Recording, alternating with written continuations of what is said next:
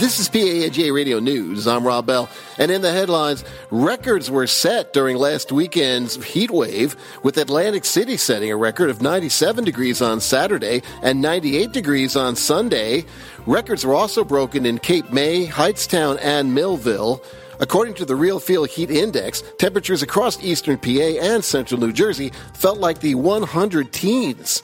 Violent thunderstorms during the weekend also left hundreds without power across Hunterdon County on Saturday, with most power now restored, according to the JCP&L website. Well, two women from Bensalem were arrested Sunday after authorities say they left a baby inside a car where temperatures reached 115 degrees, according to the Newtown PA patch. An off duty police officer rescued the child by prying the car's locked door open. The incident occurred outside the Target store near the Neshaminy Mall. The little girl's grandmother and aunt were arrested and remain in jail at this report for failing to make bail. The child's mother was reportedly called to the scene and accompanied the child to a nearby hospital. Talk about a fish story, but this one is for real. NJ.com reports that a Trenton firefighter and his friend, a Trenton police sergeant, won $767,000 on a bet after reeling in a 236 pound big eye tuna during a fishing tournament in Maryland. The friends were participating in the White Marlin Open in Ocean City, and the fish took them about an hour to get on board.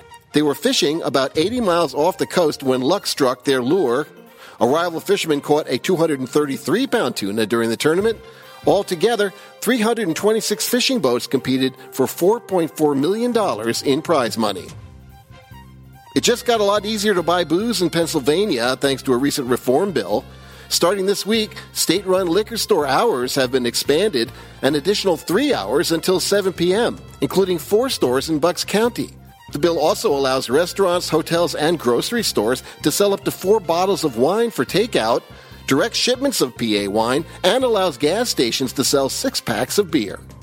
Tap into Flemington Raritan reports that there will be a fundraiser for the Flemington Volunteer Fire Department this coming Friday, August 19th, at the new filling station on Main Street.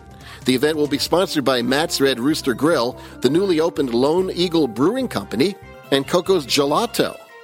The filling station is operated by the Flemington Community Partnership. Live music will be performed by Henry Wiezorek, and it is being promoted as family friendly. The Bucks County Herald reports that a nine year old from the county has won $10,000 in a cooking contest on the Food Network.